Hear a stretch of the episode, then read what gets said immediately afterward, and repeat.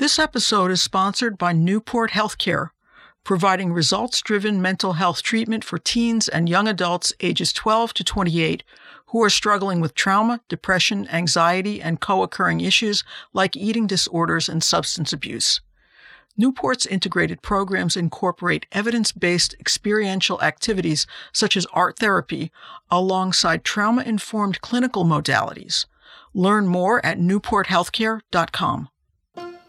It's a modern art cliche. A museum visitor stands in front of an abstract painting of colorful shapes and lines and shaking her head says, My four year old could do that. Art is universal. There has never been a human society without some type of visual, musical, or other art form, but we don't always agree on what makes good art, or for that matter, what makes something art at all. Philosophers have long tried to answer those questions, and more recently, psychologists have weighed in as well, applying scientific research methods to try to understand why people make art, how we experience it, and how it affects us. So, what does make something art? What makes something good art? Is it true that your kid could do that, or can a layperson tell the difference between a child's painting and an abstract masterpiece? Why do forgeries bother us so much? Why do we even care if a painting is an original or a skillful copy? Does artistic talent have to be inborn or can it be developed through years of hard work? Why do we have such strong emotional responses to art? And what is the purpose of arts education? And how should art be taught in school? How can psychology help us answer all these questions?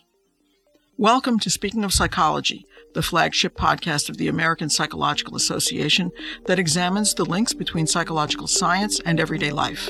I'm Kim Mills. Our guest today is Dr. Ellen Winner, a professor emerita of psychology at Boston College and senior research associate at Project Zero at the Harvard Graduate School of Education. Dr. Winner has spent decades studying the psychology of art and the impact of arts education. She has written more than 200 articles and authored or co authored seven books, including her two most recent How Art Works, a psychological exploration, and An Uneasy Guest in the Schoolhouse Art Education from Colonial Times to a Promising Future. She has also served as president of APA's Society for the Psychology of Aesthetics, Creativity, and Arts, and as a fellow of APA and of the International Association of Empirical Aesthetics. Thank you for joining me, Dr. Winner. Thank you so much for having me, Kim. Let's start with the big question What is art, and why is it so hard to come up with a definition for it? And how can psychology help us to think about what makes something art? Well, that is, of course, the big question. Some people think that you can't be a psychologist of art unless you have a definition of art, but philosophers have argued over the centuries about how to define art, and there has been no agreement. Every time somebody has put forward a definition of a set of necessary and sufficient features that would make something art, people come up with counterexamples. If you say it has to be beautiful, people will give you ugly art. If you say it has to be intentional, people will give you a, plat- a splattered paint blob that some people frame and put on their walls. Um, so I think that the reason that art is so difficult to define is because artists are always pushing the boundaries and trying to make things make art that people never would have before thought of as art, um, such as a hunk of uh, of metal, of scrap metal, uh, or a pile of trash, uh, conceptual art, um, a chair in the middle of a room. Who would have thought those would be considered art in the 19th century? And in fact, in the 19th century, people couldn't accept the Impressionists as art. They thought it was hideous, and they said it's not art. So it's because artists are always messing with our concept of art by trying to push the boundaries. And that's why some philosophers, and I agree with them, say art is an open concept. It's ever expanding. And we can talk about what's typical in art, what, what are the characteristic features of prototypical works of art, but we will never be able to come up with a set of necessary and sufficient features that tell us this is art, this is not art. Which also, in some ways, explains why, for example, people didn't like the Impressionists at first, and now we think that they were brilliant. So the concept of how we accept art changes over time. I mean, people rioted when they heard Stravinsky's Firebird Suite the first time, and yet today it's a loved piece of music. It's not as if the art changes, it's people's conception somehow changes. Absolutely. Art, our evaluation of works of art change over the centuries. Some works were reviled and now are loved, and the opposite as well.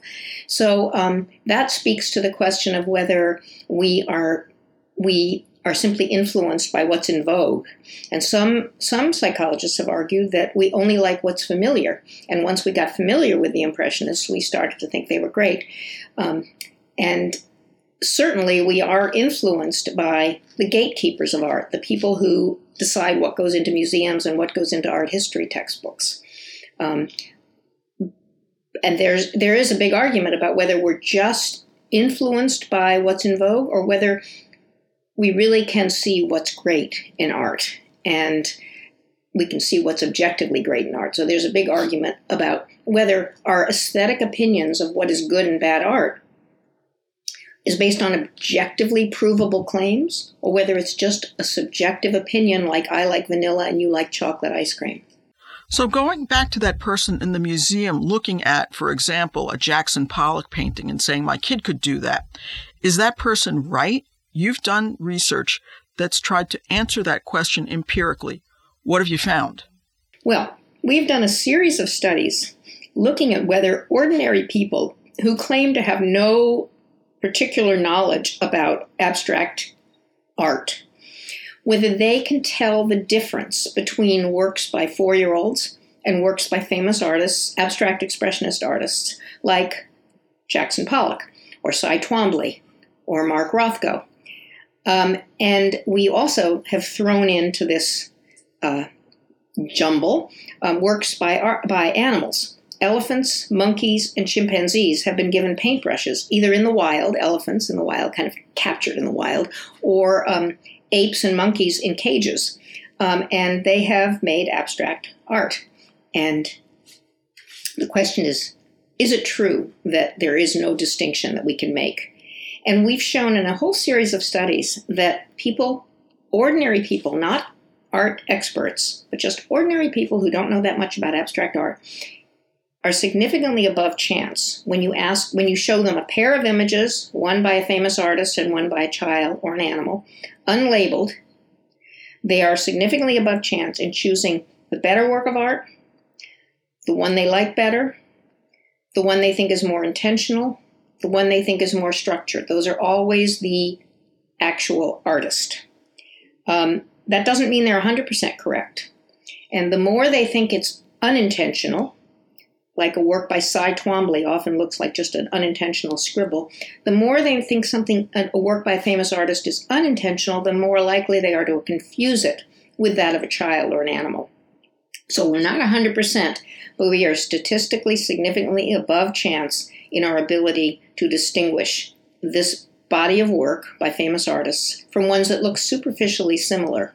We've done the study in a whole number of ways, and it always comes out the same. So people are wrong when they say my kid could have done that. And they actually know more about abstract art than they think they do. And it's important to hear that the studies have been replicated, which is sometimes a challenge in psychology. That's right. Psychology has had a replication crisis, but we've done about six studies on this using different methodologies, and it keeps coming out the same. So people often think that children's drawings are just a less competent, messier version of adult art. But you argue that kids approach making art in an entirely different way from adults. Can you talk about that and what can we learn about the way children draw and paint? Well, for a long time, people thought of children's art as just error prone and something that needed to be corrected. And traditional art education teaches children as quickly as possible how to draw like adults or how to draw realistically. This is how you draw a head, this is how you draw a person. But with the progressive era in the beginning of the 20th century, with progressive education came progressive art education. And there came the view that the child is an artist in his or her own right. And child we should look at the at the kinds of things that children do which look like quote unquote errors but they're really children's solutions to how to solve the very difficult problem of taking the three-dimensional world and mapping it on a small piece of two-dimensional paper and so children, what we have to realize is that children are not striving to be realists. They're not trying to draw realistically. They're trying to create a readable representation so that when you look at it, you will see a person too, if they've drawn a person. And they're striving for the simplest possible graphic equivalent of a person. Rudolf Arnheim, great psychologist of art, really stated this in the most clear way that I've come across that children are seeking the simplest possible structural equivalent on a page. And they don't care if the sun is purple. They don't care if a person has arms coming out of his or her head. I mean, a tadpole, children often draw a tadpole, what we call a tadpole for their first drawings. It's a circle, and their arms coming out of the this circle for the arms. Uh, sorry, their lines coming out of the circle for the arms and the legs. If you say to children, "Where do arms come from?" and and they ask you to look at you ask them to look at them, they'll say they come from the shoulders. Well, why do you draw them coming out of the head? Because I like to do it that way. Because they're not striving for realism. And so Another really interesting thing that Rudolf Arnheim pointed out is that a lot of the quote unquote errors that children make can be seen in works of art by famous artists. For instance, um, showing multiple perspectives, showing there's a famous drawing of that Arnheim published of two children playing te- chess, and you see their side views, but the chessboard is shown standing up straight so that you can see the entire chessboard. And Arnheim found the equivalent of that in a medieval painting. So, why do artists do this? Because it's a way of showing the clearest view of each thing they're drawing. The clearest way to show it's a chessboard is to stand it up. But the clearest view to show two people sitting at a table is to draw them in profile. Children are not bothered by mixed perspectives. And of course, if you look at cubists in the 20th century, that's exactly what they sought. So there are many ways to draw, and realism is just one way to put the three dimensional world on paper.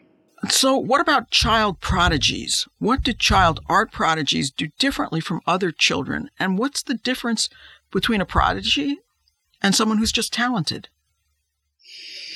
Well, um, with my former student, now colleague, Jen Drake, who's at Brooklyn College, we have been studying art prodigies for quite a while, and we have a website now with um, art prodigies' works featured on them. And almost all of them start out drawing in a very different way than I just described.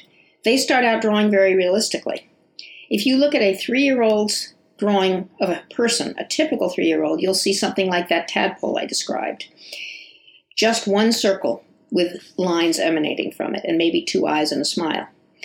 We have three year olds' drawings of people that are highly differentiated. There's a head, there's a body, there are legs, there are arms, there's fingers, there's eyelashes, they're they're not perfectly realistic, but they're certainly a long way away from the tadpole towards the realistic spectrum. And we call them precocious realists. There are some, however, who start out abstractly. And you can actually find them on the web. Their parents are marketing them as abstract expressionist prodigies. And when I looked at those, I said to Jen, you know, I think these are just typical three year old drawings of abstract drawings. They're charming, they're beautiful. I love child art, but these are not gifted.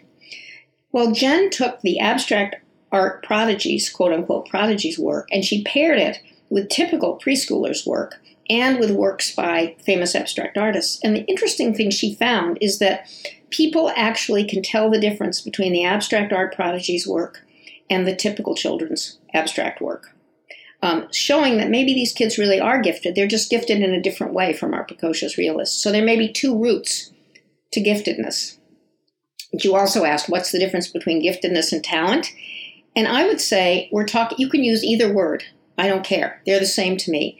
The question is the degree, the degree of talent or the degree of giftedness. And a prodigy is extreme. Um, they're they're kids that are less gifted, but are still somewhat slightly above their age in, in how they draw. In terms of what happens to these prodigies when they grow up, well, that's another question we could talk about. Do child prodigies tend to be kind of obsessive? Like they get up in the morning and they want to draw, and when they come home from school, they want to draw more, and you've got to tear them away? I coined a phrase when I wrote my book, Gifted Children Myths and Realities. I wrote about academically gifted children as well as musically and artistically gifted. And I said they had a rage to master. And people told me not to use that word because they said it sounded like anger. But I stuck to it, and for some reason, this term has caught on, and I keep bumping into it in places. Um, and parents tell me that's exactly what they see. They can't stop their kids from doing what they're doing. So we had one kid who, the minute he woke up, he asked for his crayons and paper. He drew during breakfast, and he drew during kindergarten. His teacher didn't like that. Uh, I guess she wasn't a very progressive teacher, but she tried to get him to stop. Um, I've had parents say they have to force their kids to stop to go out and play and get some fresh air.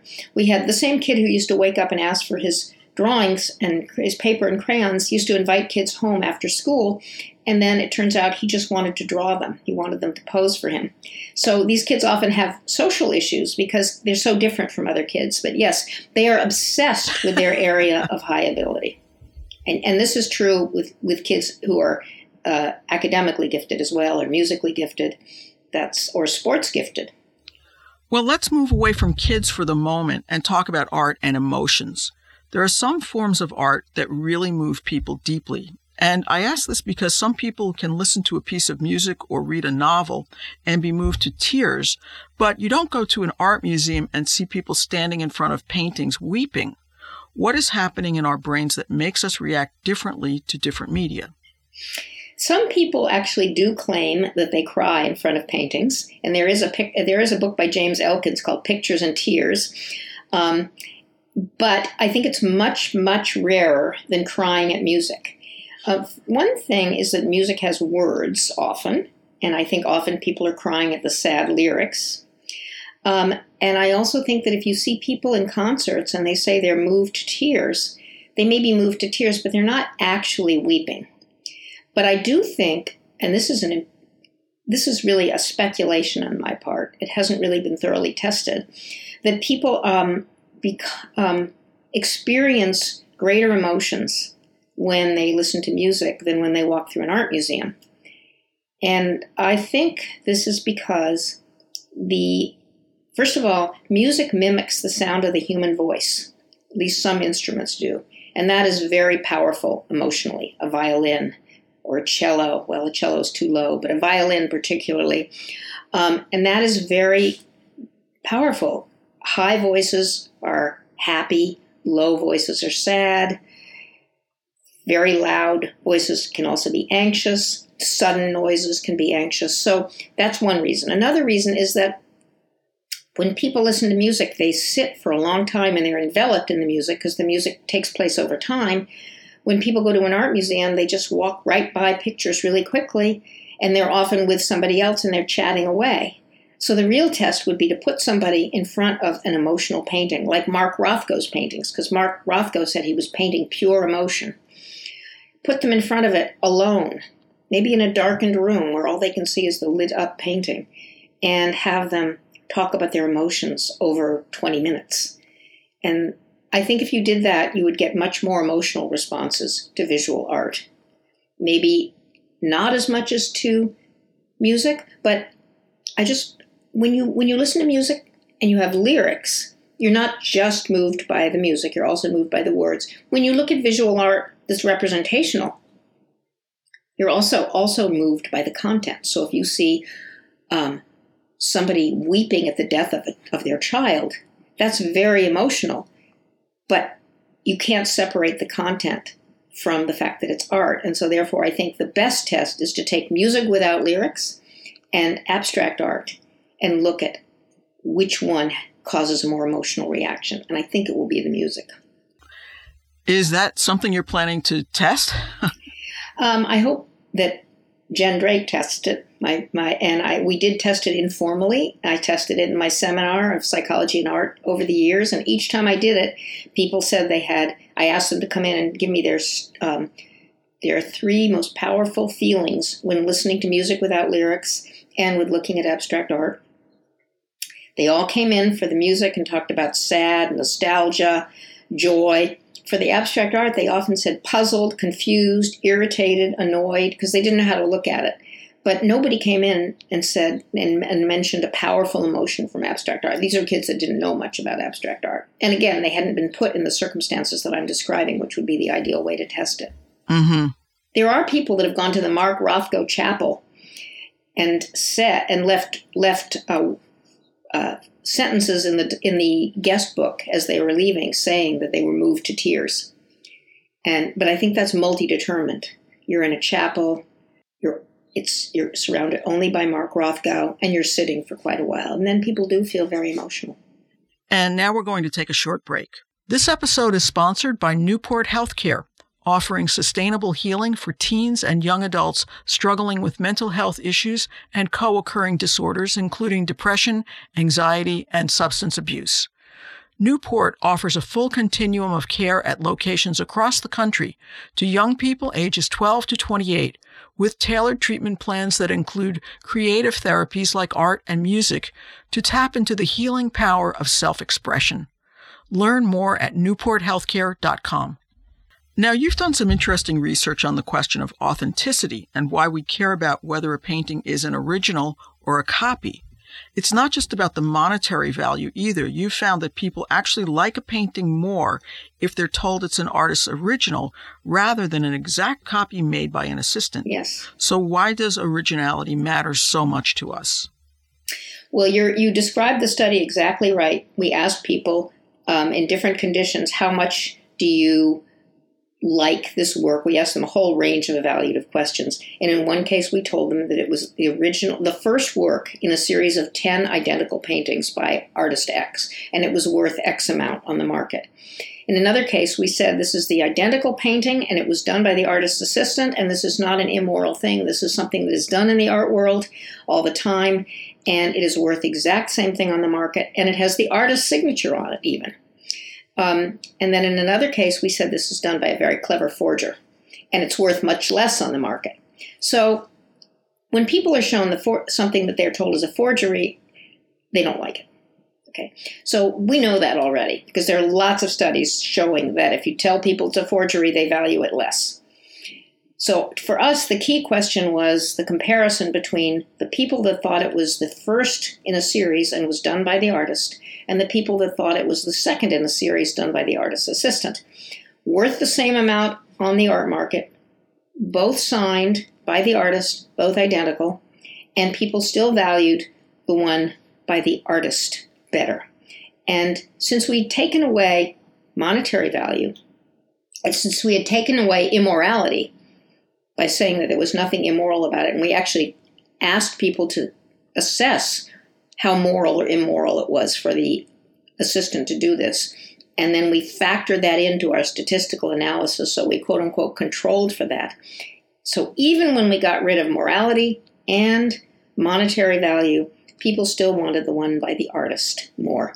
And our argument is that what's left is simply knowing that it was touched by the hand and the mind of the artist, and that there's something here which psychologists like to call essentialism that the painting by the artist has something of the artist's essence in it. And this is a mystical, magical belief. And if you push people, they would say, Well, I know it's not really there, but that's really the way I feel. There's something special about knowing that Leonardo's hand actually touched this canvas, or this actually came out of Leonardo's mind.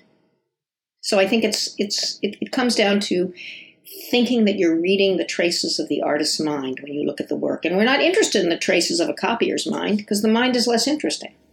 And we feel that way about a lot of things. I think there's the example of you lose your wedding ring and you go out and buy an exact copy of the wedding ring and you wear it, but it's never the same thing because it's not the one you got on the day of your marriage.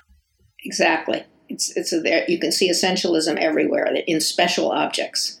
Yeah, right. So, special objects. Let's say a work is deemed a masterpiece. Let's talk about the Mona Lisa, for example. Now, if Rembrandt had painted two of them exactly alike, would we see them, do you think, as equally valuable and beautiful? And if not, why not? Are they equally valued? Um, you could argue that they wouldn't be because we like scarcity. Hmm. Um, and if you look at prints, they are where where you have an artist who makes an etching and then you have like a hundred numbered prints. And then you have unnumbered prints. The numbered prints are more valuable than the unnumbered but prints are always less valuable than the painting. And it may well be because there's many of them. And with a painting you only have one.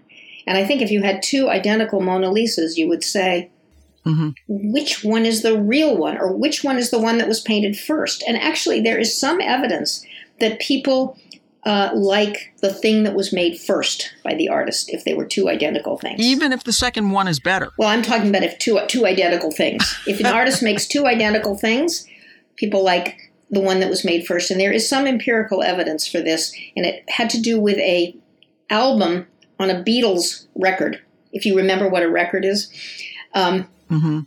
and I don't remember the details, but I do remember that when people were told this was the first one made, they valued it more than when it was the later one made. People are superstitious, mystical, even very rational people. Yes. so, we recently had another psychologist on this podcast, Paul Bloom, who talked about why people choose to suffer. Yes. So, why do we seem to like to do things that cause us emotional or even physical pain? And one aspect of that is that people often want to look at artwork or listen to music that makes them sad. What's your take on that? Why do we seek out art that makes us sad? Or horrified, or disgusted, or angry. Yes, that is a big puzzle. And, but I think we have a little bit of, of, of, of take on this. Um, we seek out works of art that make us feel negative emotions when we would run away from situations in our real life that would make us feel those same emotions. So, for example, we may look at um, Goya's painting uh, of a firing squad. And this is a very famous painting. And we look at it and admire it and are very moved by it. But if we were actually seeing a real firing squad, many of us would turn away because we couldn't bear it. Um, and if it was somebody we knew in the firing squad, we would be screaming our head off. So one argument is that when we're when we're looking at something that we know is art, it's fiction. It's not happening to us. So we don't have to do anything about it. And therefore, it's safe. We can feel these feelings of sorrow, for example, without know, without feeling that we have to go deal with this and fix it and keep it in our life forever. We're choosing it. It's not inflict. I think Paul Bloom talks about chosen suffering and unchosen suffering. Unchosen is much worse. We choose to look at these works of art and we're in control. We know we can turn away and we know it's just art, so it's safe. And there are two really important things to say about this. One is Winfried Menninghaus in Germany has shown that when people look at art that elicits negative emotions, not only is it more attention grabbing, but it's also very moving. And moving is a feeling that's mixed with positive and negative emotions. And the feeling of being moved is actually very pleasurable. So when we look at negative art, we do feel negative emotions, but we also feel positive emotions mixed in, perhaps because of the beauty of the art, but also, and this is the second point I wanted to make, because of the meaning we make of it. Meaning making is pleasurable and feels good and is something that we want to do. And we may think about the firing squad in, in, in Goya or Picasso's Guernica and think about war and injustice. We may also savor the negative feelings. And this is what it's like to feel horror. This is what it's like to feel grief without having to feel it in our own personal lives. So we can savor it, we can think about it. So art makes us think. Negative art makes us think and it moves us and it gives us a mixture of positive and negative feelings. And the last thing I'll say to that is I think that the greatest art and the greatest novels and the greatest pieces of music are often things that are very sad or tragic. If you think of Shakespeare's works, we love the tragedies. Many people think they're greater than the comedies. So, your most recent book is about arts education. And there's been a lot of debate over the years about whether art and music education can boost achievement in other areas. For example, does learning to play a musical instrument boost kids' math scores? And you argue that there's really not much evidence for that, but that arts education is valuable for its own sake. Can you talk about that? What's the intrinsic value of arts education? How do we know that it's really not improving us in other areas? Okay, well, my this was work I did with Lois Hetland, colleague of mine, and this was done quite a while ago, um, 20 years ago, our, was our first foray into that. We were skeptical about the claim that art education makes kids do better in school because what that really means is art education improves kids' math and verbal ability, and we weren't sure what the mechanism for that would be.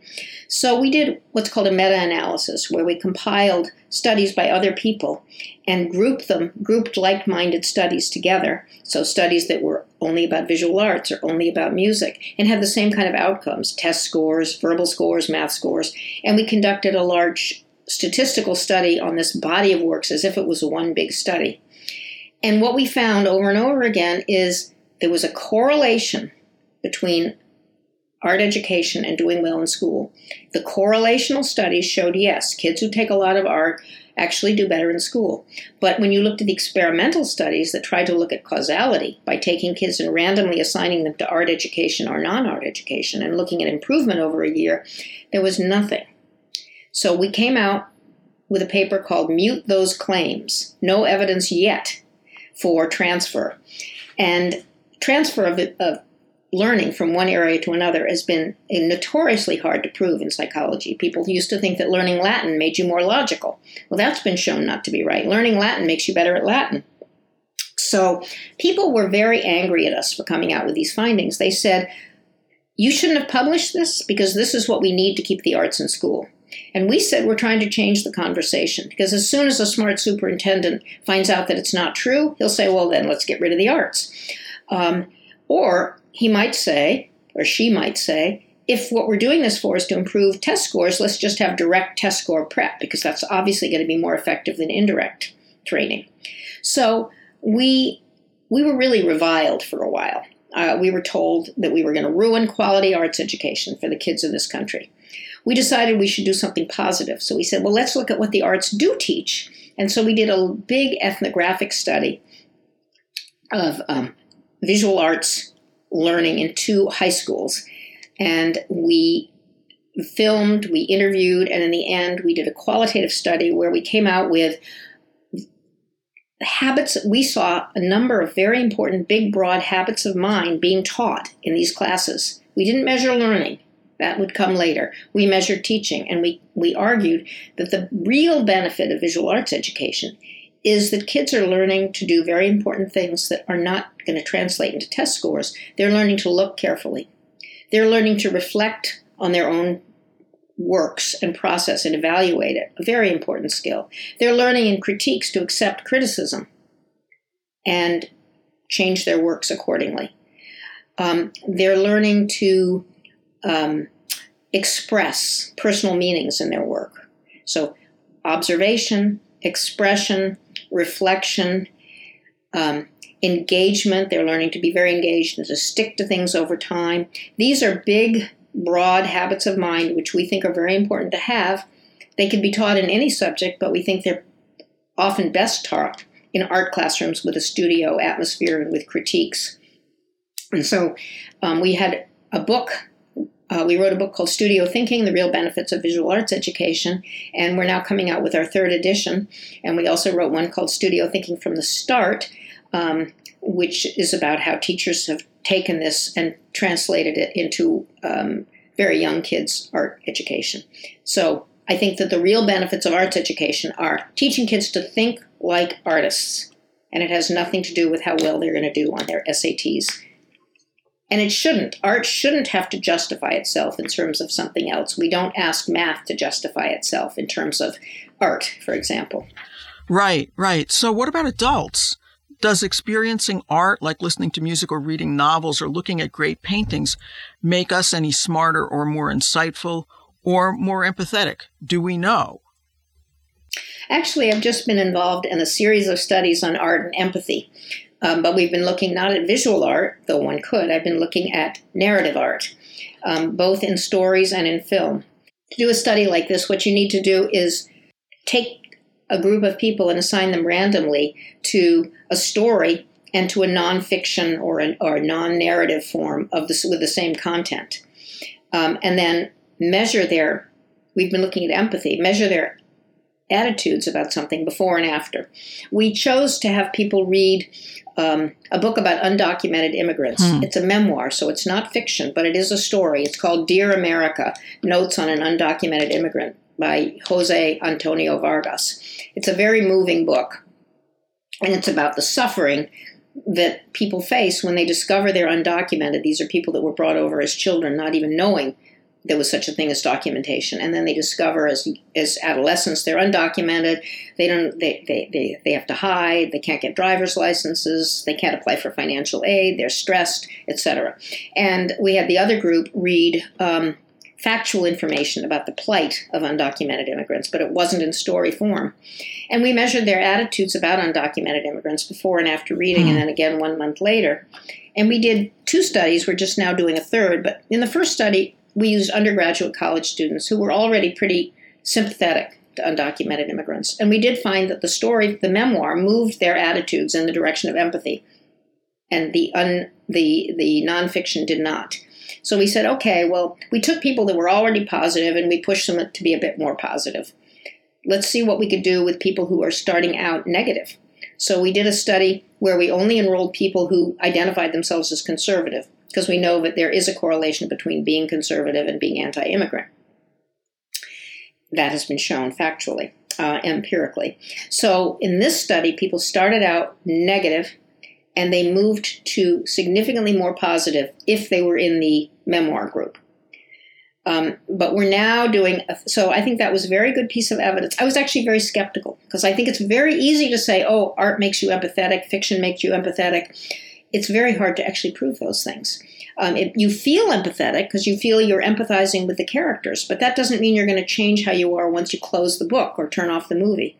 So um, I was surprised at our findings. We're now doing a third study to see if we really, really get this effect because we had a problem in our first two studies. The, the memoir and the factual text were not the same length. The factual text was much shorter because we didn't think we could get people to read a 200 page factual text. Huh, right, so now what right. we, now what we've done is we've shortened the memoir. We've excerpted the memoir to 20 pages, and we've got 20 pages of highly readable media text about undocumented immigrants. So we'll see if we still get the effect. Huh. So that's interesting, an area where you're working. What are some of the other unanswered questions out there that you would like to see answered? Uh, well, one question I would really like to see answered is what kind of what are the early signs in artistic giftedness and visual art giftedness that predict actually becoming an artist as an adult, a creative artist. Because most gifted kids do not go on in their, no matter how precocious, most of them do not go on as adults to become great creators in that area. So a mathematically gifted child, a very child prodigy in math, is not necessarily going to um, become a giant in math. They might become an accountant or a math professor. Not that there's anything wrong with that. It's just, and they might even drop out of their field of math. So I'm interested in what are the different predictors that lead a child prodigy to go on in visual art? And it can't just be that they're good at drawing realistically, because the art world today doesn't even value that. So, one of the prodigies I studied is still drawing highly realistically as an adult, and he's teaching art somewhere, but his art is never going to be considered great, I'm sure, because it's just totally realistic and we've had that. So, what are the factors you might look at? I mean, is it parental encouragement or mentorship? What are the factors? Right. So, one of the factors is being really interested in the art world. And I'm interested in which kids, which of these prodigies, and that could be an effect of parents too, but which of these prodigies actually want to look at what artists have done. Because they then understand that they're part of a larger, a larger uh, community of artists. Um, and I think another another thing that's been speculated about what predicts which prodigies go on to be creators is that they have a certain personality. They're not satisfied with the status quo. They want to change things. And so after they master an adult invented field like math or realistic drawing, they then want to shake things up and explore and experiment and try new things. And if somebody wants to do that, I think they're much more likely to go on to be a creator in their field. So those are two two aspects that I think uh, might predict uh, g- making the leap from a prodigy to a creator in the visual art, in the visual arts. So that's that's one thing I would like to look at. I also don't think we've at all nailed this thing about empathy and art. Um, um, William James once said that he worried about the Russian lady sitting in the theater weeping over the plight of the characters on stage while her coachman was outside freezing.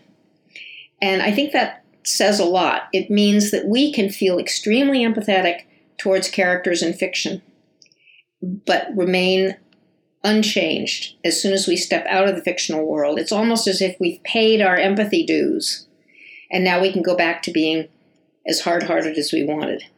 And I, it feels good to say art makes us empathetic. It's a feel good statement. I would like it to be true.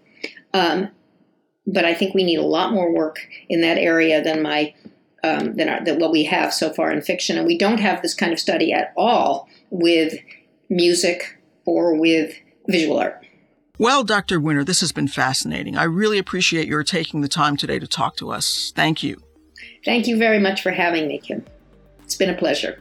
You can find previous episodes of Speaking of Psychology on our website at www.speakingofpsychology.org or on Apple, Stitcher, or wherever you get your podcasts. And if you're listening on Apple, please leave us a review. If you have comments or ideas for future podcasts, you can email us at speakingofpsychology at apa.org. Speaking of Psychology is produced by Lea Winerman. Our sound editor is Chris Condayan. Thank you for listening. For the American Psychological Association, I'm Kim Mills.